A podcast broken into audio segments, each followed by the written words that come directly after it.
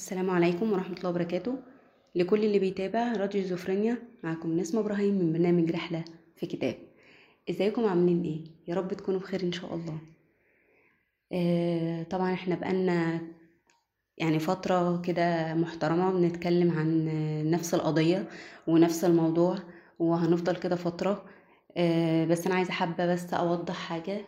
إحنا اتكلمنا عن كتب وروايات اتكلمنا عن كتب وروايات مثلا اللغة بتاعتها اللغة الفصحى في اللغة العامية الكاتب اللي كاتب الرواية أو الكتاب طبعا كلهم ناس مختلفين عن بعض. أنا عارفة إن في كتب متشابهة أو الرواية إلى حد ما متشابهة. بنحكي نفس القصة بس بطريقة مختلفة أو بطريقة كاتب تاني. فأنا عايزة بس أوضح حاجة كده. إن أي رواية من النوع ده هدفها يعني مش بس يعني الإثارة والتشويق وإن إحنا نروح نشتري الرواية أو الكتاب في الوقت ده أو النوعيات دي من الكتب أو الروايات هدفها إن إحنا بننشر الوعي إننا نكشف الحقيقة للعالم كله. على قد ما نقدر على قد ما نقدر اللي يقدر يعمل حاجة يعملها.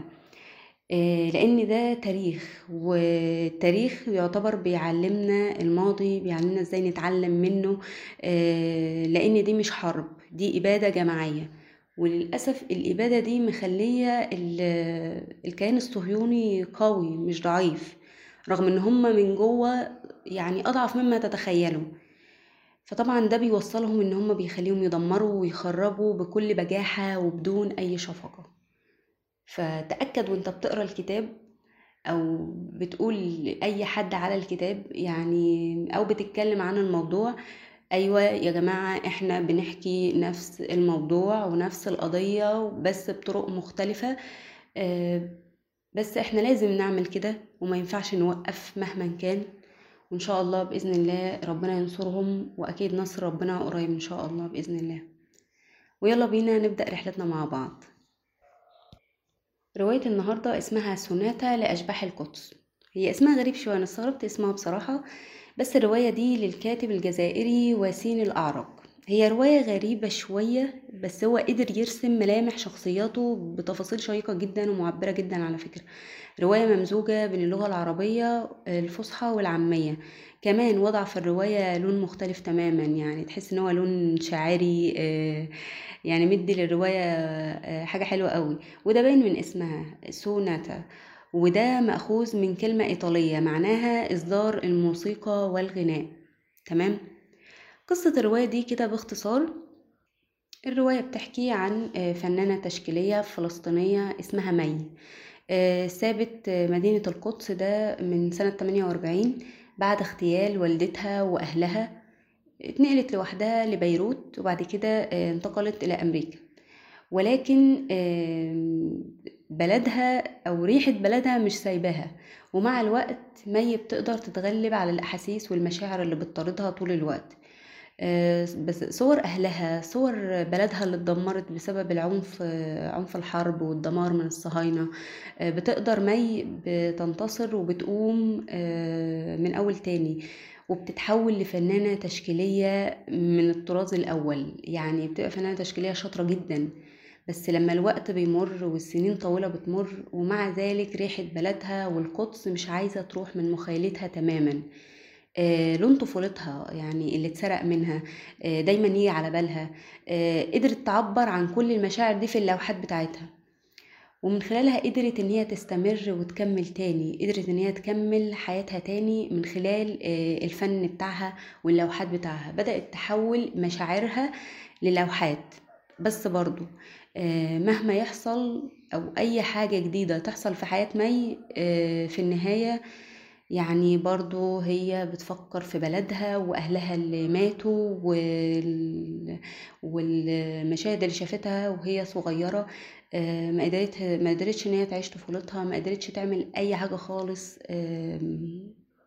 في بلدها. وفي الآخر قدرت إن هي يعني هو ده هو طبعا مش بمزاجها بس انتهت حياتها بسرطان الرئة. وكانت بتوصي ابنها إن هي قبل ما تموت إن هو يحرق جسدها ويرمي رماده فوق نهر الأردن وإن هو كمان يرميه في حارات القدس.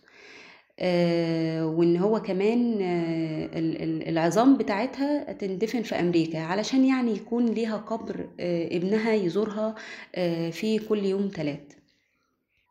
بس كده هي رواية بسيطة جدا بس هدف الرواية بتتكلم عن حق الفلسطينيين في العودة إلى وطنهم في الغربة. آه، كاتب الرواية كمان وضح حاجات مهمة جدا يعني وهي الحوادث المبكرة على أرض فلسطين يعني قدر إن هو أي حادثة آه، أو في كذا حادثة حصلت في فلسطين آه، ذكرها في الكتاب اتكلم عن ظروف ونشأة الدولة الصهيونية. بصوا هو أي كتاب أو أي رواية بيتكلم على القضية هتلاقيها ذاكرة حاجة كده ذاكرة حاجة بس دايما ال- ال- اللي هتفهموا منها قوي الكتب الكبيرة. والكتب الكبيرة بتبقى في الغالب كلامها بيبقى صعب شوية لو أنت مبتدئ في القراءة أو كده. فأنا ليه بجيب الروايات البسيطة دي علشان خاطر آه، الناس اللي مبتدئة في القراءة أو اللي ملهاش خلق قوي للكلام ال- اللغة العربية الفصحى هت... هتتعب ومش هتقدر تكمل وهتمل من القراءة. فدي حاجات تساعدك واحدة واحدة آه، وتقرأ واحدة واحدة أحسن من إنك ما تعرفش أي حاجة خالص. كمان في الرواية آه، وضحت بطريقة آه، غير مباشرة مين هو العدو الحقيقي المسؤول عن الصراع ومين هو الجاني اللي مفيش حد عارف يوقفه. وضحت كمان إن العدو الصهيوني هو اللي احتل الأراضي الفلسطينية. ووضح رئيس وزراء إسرائيل الأسبق عن المجزرة اللي نفذتها عصابات الصهاينة ضد المدنيين العزل آه، في دير ياسين سنة 48 آه، بسبب الحاجات دي كلها آه، ألقت الرعب والفزع في نفوس الفلسطينيين. اللي من بعده بدأت رحلة الغربة داخل الديار الفلسطينية وخارجها وانتهت الرواية بتناقض عجيب جدا. يعني البطلة في الوقت ده كانت بتزور الأندلس آه، لأنها كانت يعني هي ما كانتش عارفة ترجع ما كانتش عارفة ترجع. فكانت بتزور الأندلس وكانت دايما بتعزف على زيارة القدس يعني كانت تبقى عايزة تزور القدس فكانت دايما بتعزف لها وبتتكلم عنها آه، بتذكرها في اللوحات بتاعتها آه، فكانت بتتكلم وبتعزف لها وهي قريبة جدا منها من القدس بس كانت تبقى عند نهر الأردن. فقالت حاجة حلوة قوي قالت إيه لا أحد لي هناك إلا القبور ولا أريد أن أرجع لكي أزور أزور القبور فقط. يعني في جزء كده أنا حسيته في الرواية حسيت إن في حاجة تشاؤمية كده بسيطة يعني ما هي دي من اللي شافته غصب عنها من من اللي شافته لأن آه، في كلام هي بتكتبه إن إن ما عندهاش أمل إن هم يرجعوا. آه، هو ما بين القدس والأندلس صفات مشتركة. يعني الاتنين هما يعتبروا آه، ورث للأجداد آه، اللي رحلوا واللي ماتوا اللي ما عادوش موجودين اللي في الغالب يعني هما في القبور دلوقتي. فالرواية هي حلوة وجميلة وهتعجبكم وكل حاجة بس ما تستغربوش لما تلاقوا فيها حاجات تشاؤمية شوية تحس إنه دي مش رواية سياسية. إيه ده؟ أو أنا بقرأ رواية عادية كده زي الروايات اللي بنقرأها بس فيها تشويق فيها تشويق وفيها إثارة وهتكمل الرواية للآخر وهتعجبكم جدا جدا.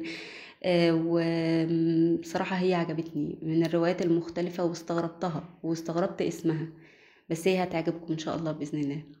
وبس كده. وأخيرا خلصت رحلتنا النهارده. أشوفكم إن شاء الله بإذن الله الأسبوع الجاي مع كتاب جديد إن شاء الله. باي باي.